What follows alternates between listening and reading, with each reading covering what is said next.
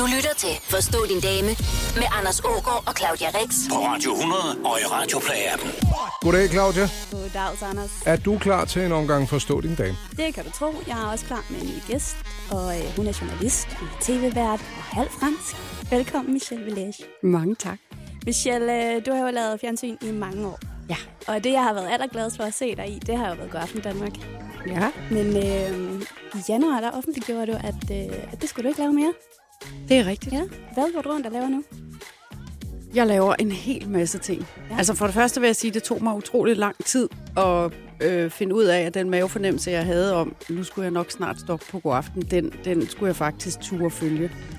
Ja. Men nu har jeg gjort det, og det viser sig at være det helt rigtige, fordi jeg har fået sindssygt meget energi og laver rigtig mange spændende ting. Jeg er blandt andet ved at lave en ny dokumentar til TV2, hvor jeg er sådan en undersøgende vært. Og hold nu fast, fordi det, jeg er ude at undersøge, det er sandheden om demens. Og så tænker I måske, det er vi ligeglade med, for det er først, når vi bliver 80. Nej, jeg synes, det er så interessant. Men der er allerede en masse, man kan gøre nu, hvis man vil prøve at undgå at blive ramt af demens. Så jeg er i gang med, jeg har lige været faktisk for et par dage siden til hjernescanning for at undersøge. Hvordan så det ud? Ja, jeg har ikke fået svar endnu, altså vil jeg ikke sidde her. Det skal jeg have her om en uge. Mm. Jeg skal på en søvnklinik for at undersøge, hvor meget søvn betyder for demens. Og så er jeg ellers i fuld gang med at træne og finde ud af, hvad man skal spise. Og ja. Så hvor er det spændende. Ja, det gør det også. Jeg synes, jeg var sund i forvejen, men nu efter jeg har fundet ud af, at alle kan blive ramt af demens faktisk, så er jeg blevet endnu mere sund. De damer, vi skal videre. Vi skal ikke tale om temi, men derimod om kvinder, der vil redde mænd. Kvinder, der ikke vil bestemme, helt sikkert. Og vi skal omkring slagkontoren. Husk, du kan sende en sms, hvis der er noget ved kvinder, du undrer dig over. Skriv dame, mellemrum, besked og send til 12.20. Det koster 2 kroner plus takst. Michèle Bellaiche, velkommen til Forstå din dame. Tak. Du lytter til Forstå din dame på Radio 100 og i Radio Play-appen. Der ligger simpelthen så mange lytterspørgsmål og venter. Det er dejligt. Men vi skal tale om mig først. Claudia Rex. Jamen, jeg har sgu lidt brug for det hjælp. I morges ringer telefonen. Jeg er lige i gang med morgenradioen sammen med Karsten. Så er det min dame. Så siger hun, hvor bilnøglerne, så siger ekstranøglen ligger i skuffen, men du har selv dem begge to. Og helt i det samme, så klapper jeg mig på lommen og tænker, nej, du har i hvert fald ikke den rigtige nøgle, men ekstranøglen ligger i skuffen. Så siger hun, nej, den gør jeg. Og så kommer jeg til at tænke, nej, den ligger sgu i vinterjakken, jeg har deponeret i bagagerummet på min egen bil. Og du ved, hun havde møde inde i byen, ikke? Og hun tog det så pænt, så siger hun, det er jo, hvad der sker. Og det er det jo ikke. Det er jo ikke, hvad der sker. Jeg ved godt, den her den kommer til at hævne sig på et eller andet tidspunkt. Jeg skynder mig at slutte programmet, og lige inden vi gik i gang her, jeg har sved på panden endnu, der ræser jeg ud til Viby Sjælland, afleverer bilnøglen til min kone, der er i gang med et vigtigt Skype-møde, for startede alarmen, imens hun sidder og taler med nogle vigtige mennesker. Nej. Afleverer nøglen og skynder mig tilbage, så jeg kan snakke med nogle andre damer om, hvor dum jeg har været, ikke? Det var altså, mig. Når hun nu siger, der er ikke sket noget, Anders, det hele er okay. Mener hun det så? Altså, jeg vil sige, for det første, så har du en meget, meget forstående dame. Jeg synes, det er sjovt, du kalder hende for dame. Det gjorde man i 80'erne, Anders. Det er programmet Forstå din dame, du ved, ikke? Jeg prøver at... Ja, okay. Nå, jeg synes, hun virker utrolig forstående, utrolig meget i harmoni, og jeg tror, når hun siger det der, så mener hun det. Det kan godt være, hun ikke mener det, men hun kan finde ud af at holde sig selv i kontrol, og ikke blive hysterisk, for det var der nok mange andre, der ville have blevet. Men tror du måske, at det bare bliver holdt i dvale, og så lige på et tidspunkt, så eksploderer det? Men jeg er også bange for, at jeg satte nogle dumme point i banken. Nej, det tror jeg, men hvis det var, jeg kunne have lavet det der, du lavede. Mm. Så jeg ville have været glad, hvis det endelig var dig, der gjorde det. Ja. Fordi så ville jeg ikke bruge det til at skælde dig ud. Jeg ville bare bruge det til, når jeg kom til at gøre det samme, og sige, husk nu ikke at blive sur, for jeg tog det ret pænt. Ja, det er rigtigt. Nå, ja.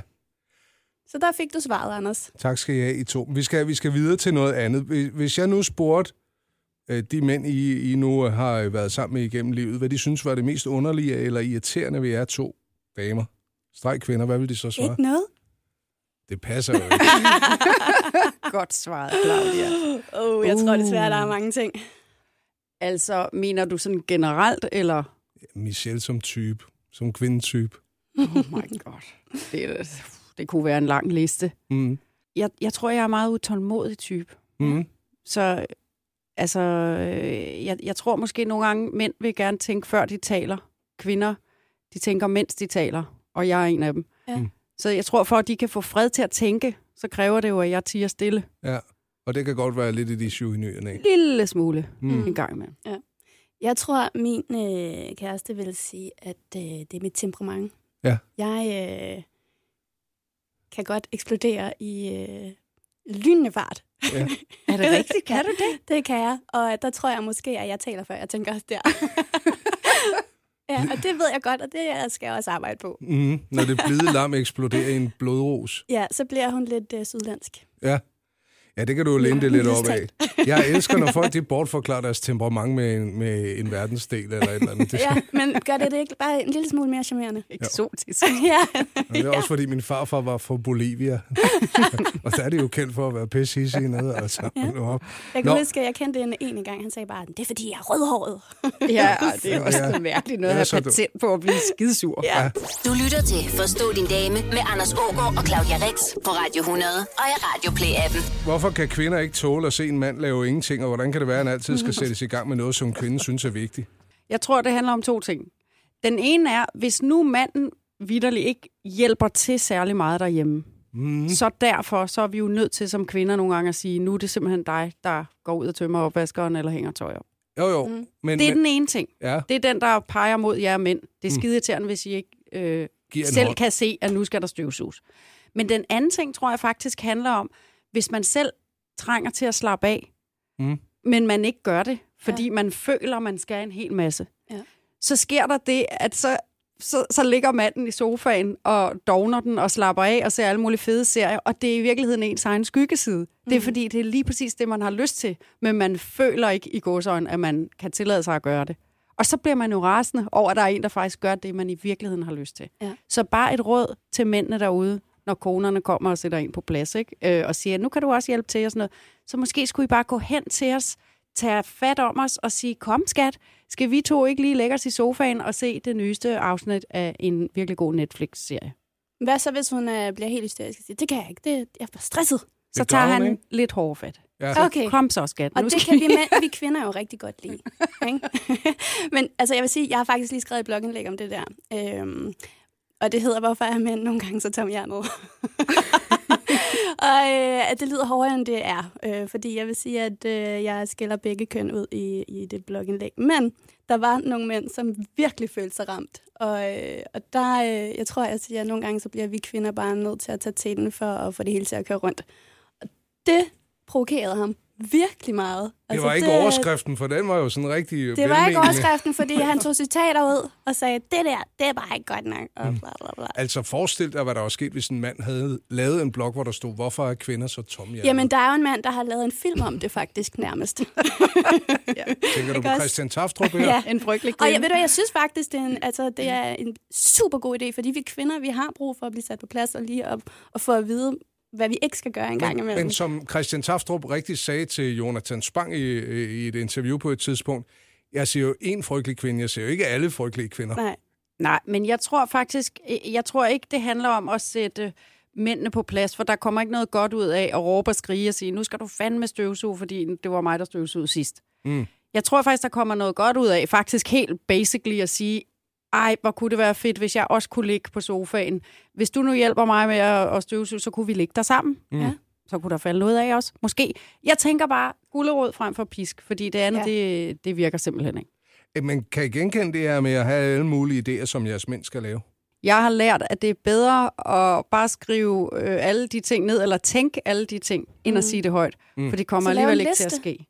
Ja, for så får du det lidt ud, ikke? Eller løbe en tur med dine veninder og brokke dig lidt over det, og så komme tilbage, og så prøve at få manden til at hjælpe på en anden måde. Ja. Altså jeg vil sige, der er også nogle mænd, som gerne vil have opgaver. Min kæreste, han beder mig hele tiden om en liste, fordi han elsker at lave ting på huset, så det er fantastisk. Men det er fordi, han bliver forvirret over det. Nej, bliver forvirret over selv at skal finde opgaverne, fordi så er det noget andet, han skulle have ordnet i virkeligheden. For alt var fryd og gammel, og det blinde lam ikke hisse altså sig. Nej, men næsten ikke også, Claudia. Du lytter til Forstå din dame med Anders Ågaard og Claudia Rex på Radio 100 og i Radio Play-appen. Vi har Michèle Bellaiche på besøg, tv-vært og meget andet godt. Og så er hun altså rigtig klog på sig selv og andre damer, ikke også, Michelle? Det er dig, der siger det. Du nåede, og jeg siger det, og jeg mener det, et højt rungende ja. Lige et hurtigt spørgsmål. Nu nævnte du selv før, du var lidt ældre end Claudia, ikke? Mm-hmm. Ændrer kvinders smag i mænd, alt efter hvor i livet de er? Hvis du lige spoler tilbage til, her står Michelle 18 år, ding dong, og så til nu. Ja, det er jeg ret sikker på. Mm. Altså, når man er 17-18 år, og du ved, da jeg gik på gymnasiet, så handlede det rigtig meget om, og var det en af de seje, og altså, så han godt ud, og var han sjov, og det er jo ikke fordi, at det er det modsatte i dag. Det er ikke det, jeg siger. Jeg siger bare, at der er rigtig mange andre parametre, der ligesom tæller. Mm. Altså for mig er i dag det vigtigste, at en mand, der altså kender sig selv. Mm. Så hvis han kommer sådan lidt som John Travolta i Grease og spiller smart, det synes jeg måske var smart, da jeg var 17. Nu kan jeg næsten ikke have det. Nej. Men altså, hvordan synes I mænd, de forandrer sig med alderen, dem I nu har kendt, lad os sige, fra de var unge og frem? Har de været gode til det? Der er nogle mænd, der har været gode til det. Andre sidder fast. Men jeg vil da sige, jeg synes nemlig, at mænd, de begynder at kende sig selv bedre, de kommer mere i balance. Mm. Og det gør dem jo helt klart mere attraktive. Mm. Jeg er helt enig. Altså, har I haft den samme type altid? Kærester? Jeg har haft mange forskellige typer kærester. De har faktisk overhovedet ikke været ens. Nu har jeg endt op med en blanding af dem alle sammen. Alt det bedste for alle sammen. Det lyder godt. Ja. Det lyder godt. Hvad med dig, Michelle? Jamen, jeg har også haft mange forskellige typer. Og det er jo også derfor, at vi kan sidde nu i et radioprogram og kloge os på mænd. Ja, man skal lige kysse en masse frøer, før man finder prinsen. Ja. Men er der mænd, som I tænker er blevet mere attraktiv med alderen? Det må godt være kendiser, hvor I tænker, hold da op. Ja, det synes jeg, der er mange mænd, der er. Altså, jeg synes jo, at mænd, som har livserfaring og kan fortælle gode historier og har lært en masse om livet, det synes jeg, der faktisk godt kan være meget sexet. Mm. Ja. Det er også fandme. Vi sidder der og smiler til... Okay, du kan slet ikke se. Anders Ågaard, det er den, du fisker efter. Nej, okay. Nej. Vi sidder og smiler til dig, og du... Blinker lidt, og du sidder sådan lidt trist. Det siger ikke mig. Nej, men prøv at høre, den mest klassiske, det er jo altid Sean Connery eller George Clooney. De er jo bare blevet... Det synes jeg i hvert fald. Jeg synes, de er meget, meget flottere og mere tiltrækkende nu, selvom de er nogle gamle herrer. Jeg tænker, hvis det kan overgå mig, men jeg ved ikke, om det er, fordi vi også er blevet ældre, og vi stadig tænker... Kæft en bad boy, det tror jeg godt, du kunne også, Anders. Ja. Tror du om det? 20 år. Nej, hvor er du sød. Jeg skal bare lige have smidt kufferten. Altså problemet for... Jeg så jo et billede af Bon Jovi, da han var 55 og med i en undertøjsreklame, eller par 50 i hvert fald, hvor jeg tænkte, den overkrop har jeg aldrig haft. Ser du ikke også nogle gange, at så ser man i de der paparazzi-blade der? At det er så, når de ikke træner op til en eller anden film eller en eller anden musikvideo. Eller måske man ikke lige har været igennem Photoshop. Jo, okay. Og jamen også det, men også det der med, at de ligesom siger, nu skal vi være med i en eller anden film, så i kontrakten står, at de næste 3 måneder skal jeg ikke andet end at spise sundt og træne og have en personlig træner. Og sådan er det jo ikke helt for, tænker jeg, for dig for eksempel. Nej, rent radio-wise, der har de udladt det af min kontrakt. Du er ikke i gang med at træne op til et løb? Jo, det går ikke så skide godt. Nå. Forstå din dame på Radio 100 og i Radio Play-appen. Frank har sendt en sms til 12.20, hvor han har skrevet dame mellemrum, og så sin besked, der lyder, hvorfor synes kvinder, det er så fedt at have en ven, der er bøs? Bøs, simpelthen. Det er sjovt, at jeg lige bliver spurgt om det. Har du en ven, der er bøs? Jeg skulle til at sige, jeg har ikke andet. Nå. Ja. Hvorfor er det fedt? Det er super fedt på den måde, at det er jo ligesom at have en veninde. Det vil sige, de snakker lige så meget. De er lige så... Måske lidt mere nogle gange. Også det. Tænker meget over ting, meget følelser. Alle de der måske typisk kvindelige karakteristika. Mm. Men så er de ikke kvinder. Mm. Det vil sige, det er stadigvæk nu... Min bedste ven er jo Hans Pilgaard. Og han er jo onkel Hans hjemme for mine børn. Og det vil sige, der er han stadigvæk... meget maskulin, og kaster rundt med min søn, og spiller fodbold. Og, altså, så der er stadigvæk de der lidt drengede, maskuline dyder også. Ja. Mm. Så den der kombi, den er ret fed. Og så tror jeg også, at der ligger noget i, at kvinder vil tit gerne bare være venner med mænd. Men der er altid lige den der med, vil I nu også bare være venner? Nå, det vil de ikke. Og man tænker altid, vil de nu alligevel knalde en, eller hvad? Mm. Hvis de er homoer, så er man helt sikker. Jeg tror faktisk, der er rigtig meget i det der med, at man er sikker på, at man bare er venner. Mm. Ja, og så synes jeg faktisk også, der er lidt mere, man får lidt mere den hårde sandhed.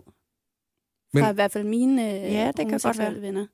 Ja, og jeg skal fortælle jer en sjov historie, at dagen inden Hans Pilgaard, han skulle giftes med sin mand, så må bruden, eller hvad det nu hedder, brudgommene, må jo ikke se hinanden. Nej. Så han sov ude hos mig, og der har jeg et gæsteværelse, hvor han sover. Det er nede i kælderen. Men lige præcis den aften, da vi havde sagt godnat, så banker han på mit soveværelsedør. Og så kommer han med dynen rullet om sig, og så siger han, må jeg ikke godt sove inde hos dig? Så siger jeg, det er da egentlig lidt mærkeligt, når du har dit eget værelse nedenunder. Ja, men det vil jeg gerne. Så ligger vi og snakker. Så siger jeg, nu skal vi altså sove. Godnat, godnat. Så lige pludselig, så mærker jeg, at han så maser sig sådan tæt op af mig. Jeg ligger med ryggen til.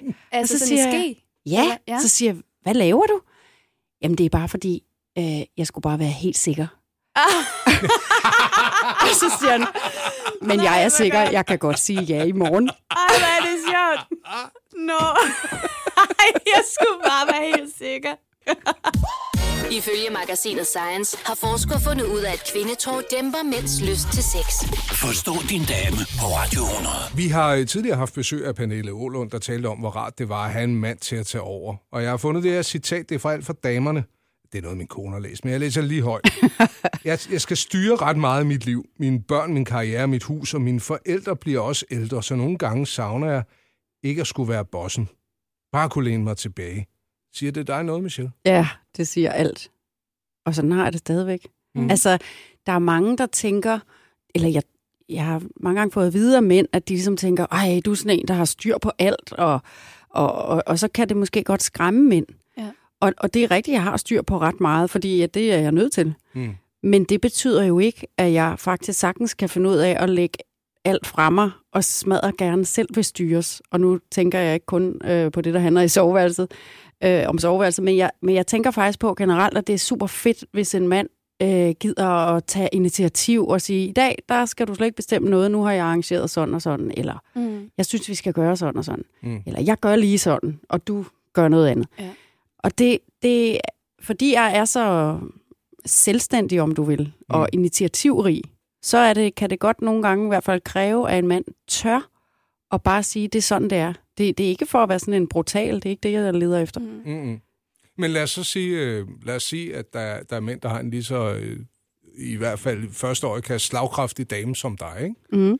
Du bryder dig ikke om at blive kaldt slagkraftig. Nej, for nu så jeg hende der, Bodil Utzen fra Rottehullet eller et eller andet. Det var ikke der, vi var. Men dit råd til mænd, der har damer, der er rimelig styrende derhjemme, og tænker, jeg synes sgu også, jeg for lidt at skulle have sagt, men det kan da være, at min dame, hun også leder efter det. Hvad siger man til sådan en som dig? Siger man, Michelle, slap nu af, jeg har den i dag, og nu skal du høre, hvad vi gør. Ja, altså, men egentlig, ja, altså, for det første, så tror jeg egentlig ikke, jeg har så svært ved at give slip, hvis nogen bare siger det. Det er ikke en kamp, de skal igennem, før jeg siger, okay, så er det ikke mig, der bestemmer. Mm. Men det er der bare mange, der tror, og så er der mange, der slet ikke tør at tage noget initiativ. Og det er jo ærgerligt. Man skal altid ture. Ja.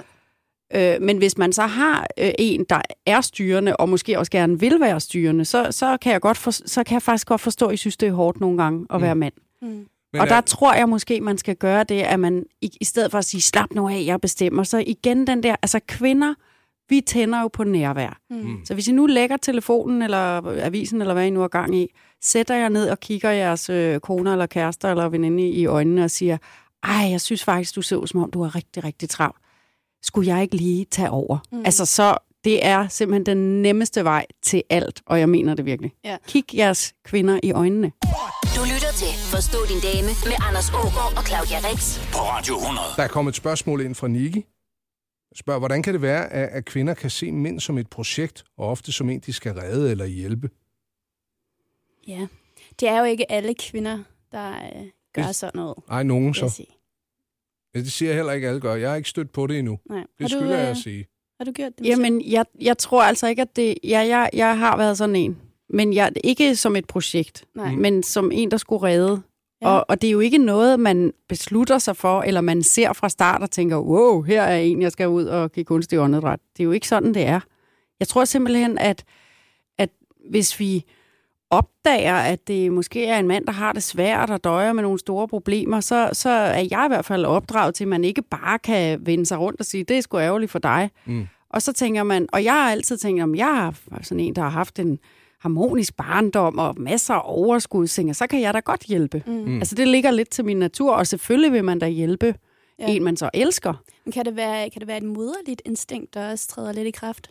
Ja, det tror jeg. Jeg tror, det er en personlighedstype, og så kan det have meget med det at gøre også, at man har det der, men man gerne vil hjælpe. Ja. Man skal bare passe på, ja. Fordi man kan nogle gange komme til at ville hjælpe nogle mennesker, som kun faktisk kan hjælpe sig selv, og så er det lidt som at hoppe ned i kviksand. Ja. Mm. Og så man skal jo også passe på det der, altså der er stor forskel mellem at hjælpe og lave om. Der er jo mange, altså som du netop siger, et projekt, og mange, der tager en kæreste og tænker, jamen han ville være dejlig, hvis han lige begynder at træne og ændre tøjstil, blablabla. Men jeg tænker, om Nikki her, der spørger, måske også kan være et offer? Ja, det ved jeg nu ikke, men en type, som... Det kan jo være, at vi mænd vi har lidt svært ved at se det som en hjælp, selvom det egentlig er det, fordi vi så skal til at kapere os selv, og det har vi været vant til ikke at gøre, ikke? Jo. Altså det her med at lige pludselig skulle tale om sig selv, det er der måske nogle mænd, der ser som, at det er ligefrem en overhaling, ikke? Ja. Mm. Og det er jo også rigtig skønt i det omfang, man måske kan hjælpe. Nu lyder redde lidt forkert. Men i hvert fald hjælpe til at sige, måske skal vi prøve at snakke om det. Ja. Mm. Og det kan man jo heldigvis i mange tilfælde, men man skal bare holde øje med, om der er tilfælde, hvor man ikke kan. Ja. For så kan det gå hen og blive skidt for en selv også jo. Præcis. Men Michèle, uden du behøver at gå i detaljer med eventuelle ekskærester, det her gælder jeg begge to. Hvad er det, mænd gør, som kvinder opfanger, som de synes, de skal frelse dem lidt fra? Hvad kunne det være?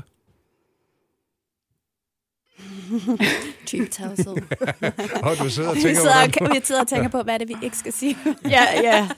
Altså, jeg har bare som princip, at jeg synes det er skidt at udtale mig om mine ekskærester, hvis det ikke er noget godt, jeg har at sige. Ja. Mm. Altså, min dame redder mig lidt fra at spise usundt, vil jeg sige. Og det er altså det meget bliver jeg måske reddet lidt fra. Og det er du glad for? Det er jeg enig i. Det er rigtigt. Mm. Ja. Det er jo meget uskyldigt jo. Ja, det kan du kalde det. Og så bliver jeg knap så fed. Ja. Jeg tør slet ikke sige, hvordan jeg havde set ud, hvis jeg ikke havde haft det. Altså, jeg kender en, og han havde en dyb depression, og havde virkelig mange psykiske problemer. Og der prøvede altså samtlige af hans ekskærester at redde ham. Og det lykkedes bare ikke. Altså, der netop, som du siger, der bliver man nødt til at kende sine egne grænser, ikke? Og det var lige lidt for ekstremt. Men sådan noget som... og hjælpe sin kæreste med at spise lidt sundere. Det synes jeg er okay, Anders. Ja, så må vi se, hvad de har på tanken på vej hjem. Du lytter til Forstå din dame på Radio 100 og i Radio Play. Når min kone spørger mig, hvad tænker du på? Så ved jeg ikke, hvad jeg skal svare. Jeg tænker sgu ikke altid på noget. Måske fodbold eller sex, måske selvangivelsen eller ingen verdens ting. Men jeg føler altid, at jeg skal svare noget dybt og filosofisk, for hun ser sgu så træt ud, hvis jeg bare svarer ingenting. Kan I kvinder ikke snart lære, at vi mænd, at vi kan godt finde på at være tavse, uden det handler om jer? Vi er bare tavse. Punktum. Det er Jens, der skriver. Altså, Jens har jo fat i noget helt elementært. Altså, for jeg kan nærmest mærke ned i maven, hvordan det må være at være Jenses kone eller kæreste. Mm. Og jeg tror simpelthen ikke, at vi kommer til at kunne lære det, os kvinder. Vi bliver nervøse, hvis der er helt stille, og vores mænd sidder og kigger ud i luften. Fordi hvis vi gør det, så betyder det, at der er en hel masse, der foregår inde i vores hoved, og vi har det svært, og vi vil tale om det lige om lidt og alt muligt. Det ved vi godt. Ja, og derfor så vil jeg bare give et råd nu. Mm. I stedet for at prøve, at vi skal forstå det, for det kommer vi ikke til, så tror jeg faktisk, man skulle lave sådan en, hvor man siger, man kunne have en lille klokke, så kunne man ringe med den, så siger man, prøv at høre her, skat, siger Jens til sin kone. Det næste stykke tid, der kan jeg sagtens finde på bare at sidde og kigge lige ud i luften. Det er ikke, fordi der er noget galt. Det er ikke, fordi jeg er ved at gå fra dig, eller jeg har problemer på jobbet. Det er simpelthen bare, fordi jeg skal slappe af. Så forstår vi det. Ja. Men det bliver også så planlagt igen. Helt ærligt. Ja. Hvor fanden? Nu kan jeg mærke, at jeg er ved at synke ind i det der, hvor jeg sidder og sender mine øjne lidt skæve. Ja, men hvad vil drømmescenariet være, Anders? Jeg vil sige... Jeg er blevet god til at lave ting, imens jeg er tavs. Ja. For så får jeg lov at være i fred. Okay. Det er en god idé. Så det er sådan noget ud at lave havearbejde? Og så ja. Tavs. Jeg rydder lige op nede i bryggelset. Det gjorde det også i går, så bliver der ekstra pænt. Ja. Og hvis I bliver ved, så tror jeg, at der er et andet problem. Men det er faktisk bedre. Det er bedre end bare at sidde og stene, og jeg tror, eller kigge ud. Og jeg tror faktisk, det bunder i, at hvis vi kvinder bare sidder og kigger, og det skal I jo så lære. Mm. Så er det, fordi vi gerne vil spørge os, om der er noget galt, eller er der noget, du har brug for at tale om. Det er sjovt. I har jo, og det ved jeg ikke, hvordan I gør, men der kan I, det er jo det udtalte sprog. I har jo mange forskellige typer af tavshed. I har, jeg er ked af det tavshed. Jeg synes, du er en idiot tavshed. Min veninde er en idiot tavshed, og mange andre tavsheder. Og det er som om, vi skal, og så spørger vi så, hvad er der galt? Ikke noget. Og så skal vi bruge 20 minutter på at grave det fra. Ja, og sådan er det bare, Anders. Jamen, det er bare, det er bare fordi... Ej, ikke noget. Ej, jeg har faktisk ikke lyst til at tale om det. Fedt nok. Og så har vi simpelthen smidt på pilebænken, indtil I åbner Østersen op. Og det kan altså godt tage noget tid. Men hvorfor skal I... Er det ikke dig, det? Jo, det er skønt. Hvorfor skal I egentlig omvendt dele ud af alt det, der lige falder jer ind? Altså, hvad er det, der gør, I ikke kan have det der? Nu vil vi lige stille bare 10 minutter. Nå, kan vi da også godt? Ja, vi kan godt være 10 stille. Minutter. Men hvis vi har et problem, kan vi ikke være stille, tror jeg. Altså, så, jeg i hvert fald, nu kan vi jo ikke tale på alle kvinders vejen. Mm. Men hvis jeg har et problem, så er jeg nødt til at tale mig ud af det med nogle mennesker, som kan forstå at lytte på mig. Mm. Men vi har jo eksemplet her på radioen, for eksempel. Nu kender jeg jo ret mange kvinder, og har gjort det igennem en årrække, kan man sige. Og når Claudia så kommer og sætter sig, så vil jeg jo gerne sørge for, at hun har det godt. Og jeg ved instinktivt, at hvis vi sidder og koncentrerer om at lave et eller andet, mine kollegaer og jeg, så bliver jeg lige nødt til at sige, har du fået kaffe? Eller noget andet. Jeg smider sådan nogle små ord ind, så Claudia ved, jeg er OK. Er det rigtigt? Ja, jeg tænker ikke, det er først nu, jeg tænker over det. Så tænker jeg, at Claudia skal vide, at jeg er OK med og hende. Og det betyder jo meget for mig, at du har det godt. Men tænk, at I har formået, at vi gør det på den måde. Det er sgu alligevel stort. Jamen, det er jo bare, i stedet for klokken, så er det kaffen. Ja. Det er da meget fint. Kaff. Det kan du jo også bruge. Og så bliver det ikke så opstillet. Nej. Kaffe. Kig lige nogle billeder igennem. Det er mine søde børn. Et eller andet. Ja. Du lytter til Forstå din dame med Anders Ågaard og Claudia Rex på Radio 100 og i Radio Play-appen. Jeg har også fået en opfordring, der lyder sådan her. Kære kvinder, jeg tror ikke, I forstår, hvor vigtigt det er for os mænd at blive rost. Du har været lidt inde på den tidligere, ja. Michèle Bellaiche. Vi kan leve virkelig længe på, at I roser os, når vi har sat en lampe op eller er blevet lidt pæne i tøjet. Især hvis andre hører det. Forestil dig... Din kæreste en aften har drengene på besøg, og du er på vej ud af døren, for du gider sgu ikke se Premier League. Og på vejen, så går du lige ind i stuen og siger, så alle kan høre det. Ha' en god aften, skat. Vi ses senere, når jeg kommer hjem. Så skal du bare give mig en ordentlig rusketur, for du er verdens bedste elsker. Seriøst, det vil være så fedt. Hilsen, Jonas. Ej, nej. Okay. Det er den form for ros. Jeg skal prøve den af.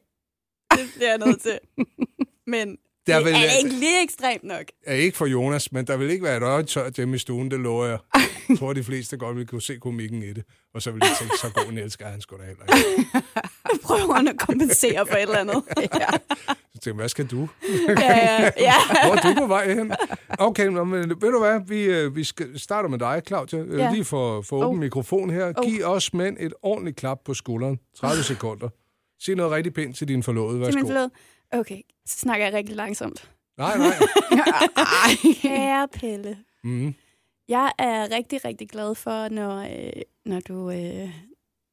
når du ordner alle havetingene, når du overrasker mig med forskellige ting, når du lige kan se, at jeg har en hård dag og sætter dig ind i min situation. Lige giver mig lidt nakkemassage. Du laver også rigtig, rigtig dejlig mad til mig, når du er hjemme. Det er for rigtigt.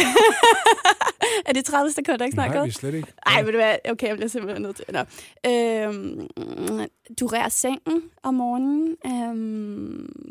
Jamen, der er så mange ting, jeg kan bare slet ikke komme i tanke om dem lige nu. Mm, men i bund og grund, så er han bare et dejligt menneske. Han er et rigtig dejligt menneske. Michèle, vi tager lige ros til alle mænd, fordi nu er den dedikeret til Pelle Emil Hebsgaard, den her, ikke? Hvis du lige skulle ikke tåle mere nu. Nej, det tror jeg heller ikke. 30 sekunders ros til alle mænd.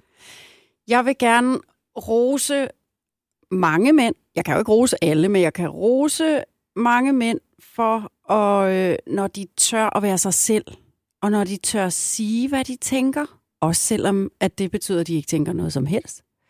Og så vil jeg gerne rose mænd for at være forskellige fra kvinder.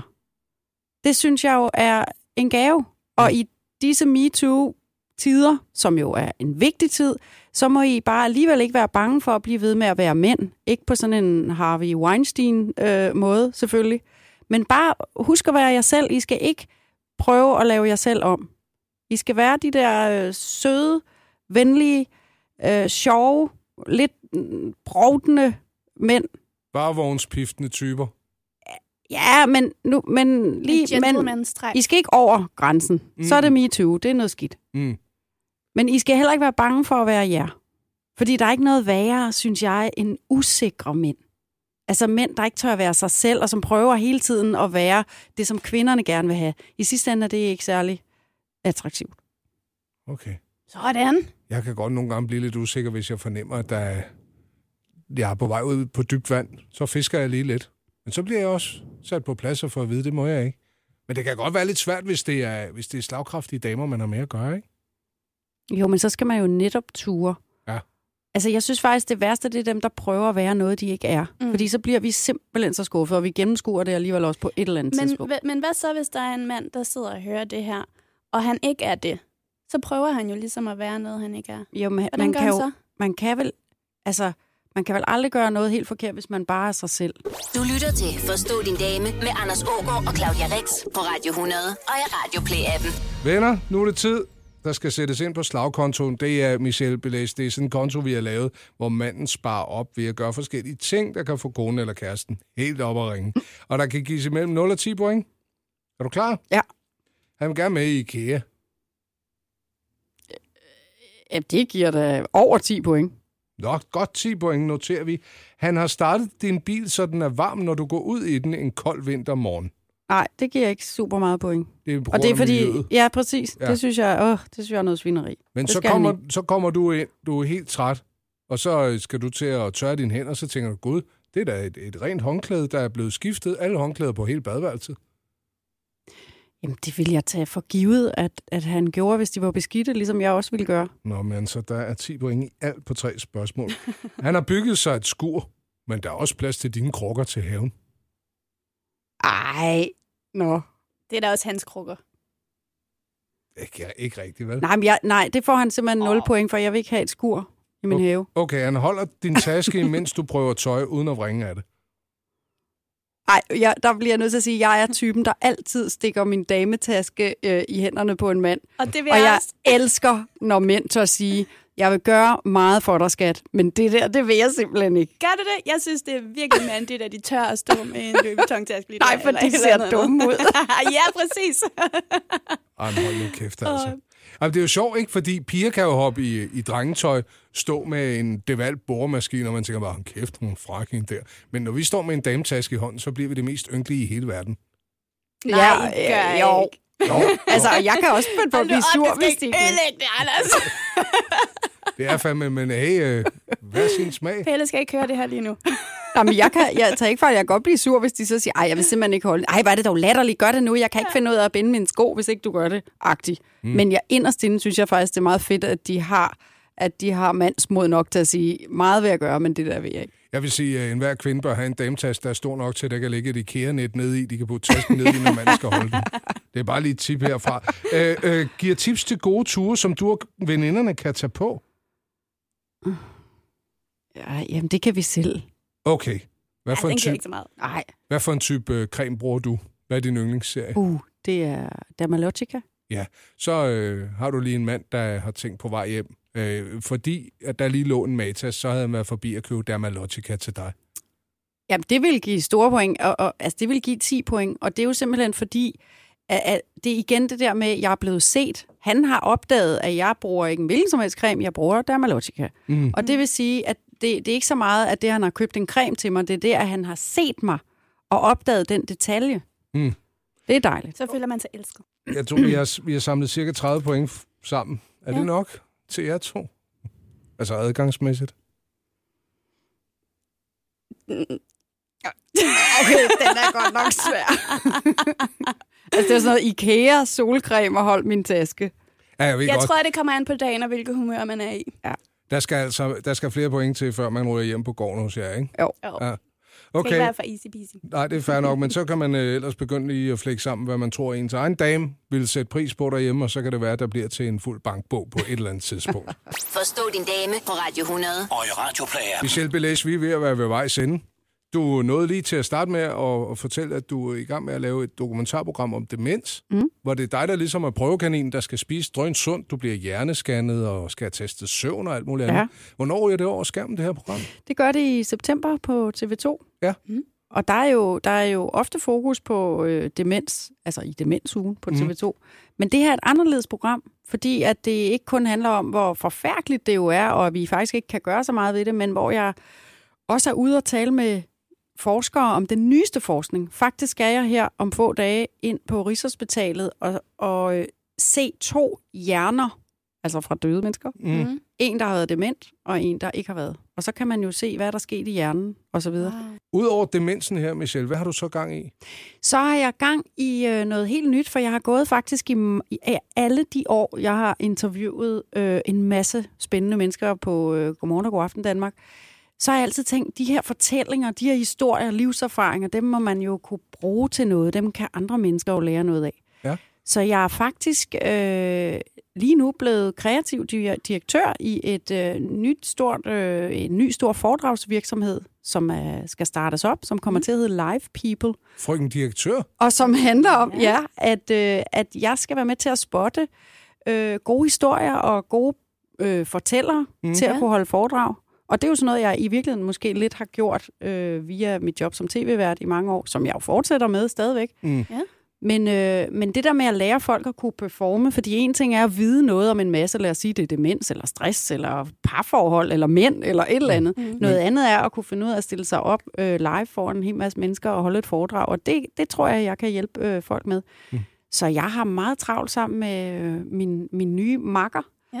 Vi er simpelthen live people. Ja. Dels fordi vi gerne vil lære mennesker at performe live, men også fordi vi rigtig gerne vil have, at mennesker kommer ud og ser hinanden, og ikke bare sidder og glor i en skærm. Mm. Og så fordi vi jo vi leverer os ind meget levende mennesker. Mm. Så livepeople.dk, det skulle meget gerne blive noget, som mange kender til på et eller andet tidspunkt. Hop ind forbi og kig nu, hvis du skal have stillet din nysgerrighed. Det var en fornøjelse at have dig forbi i dag.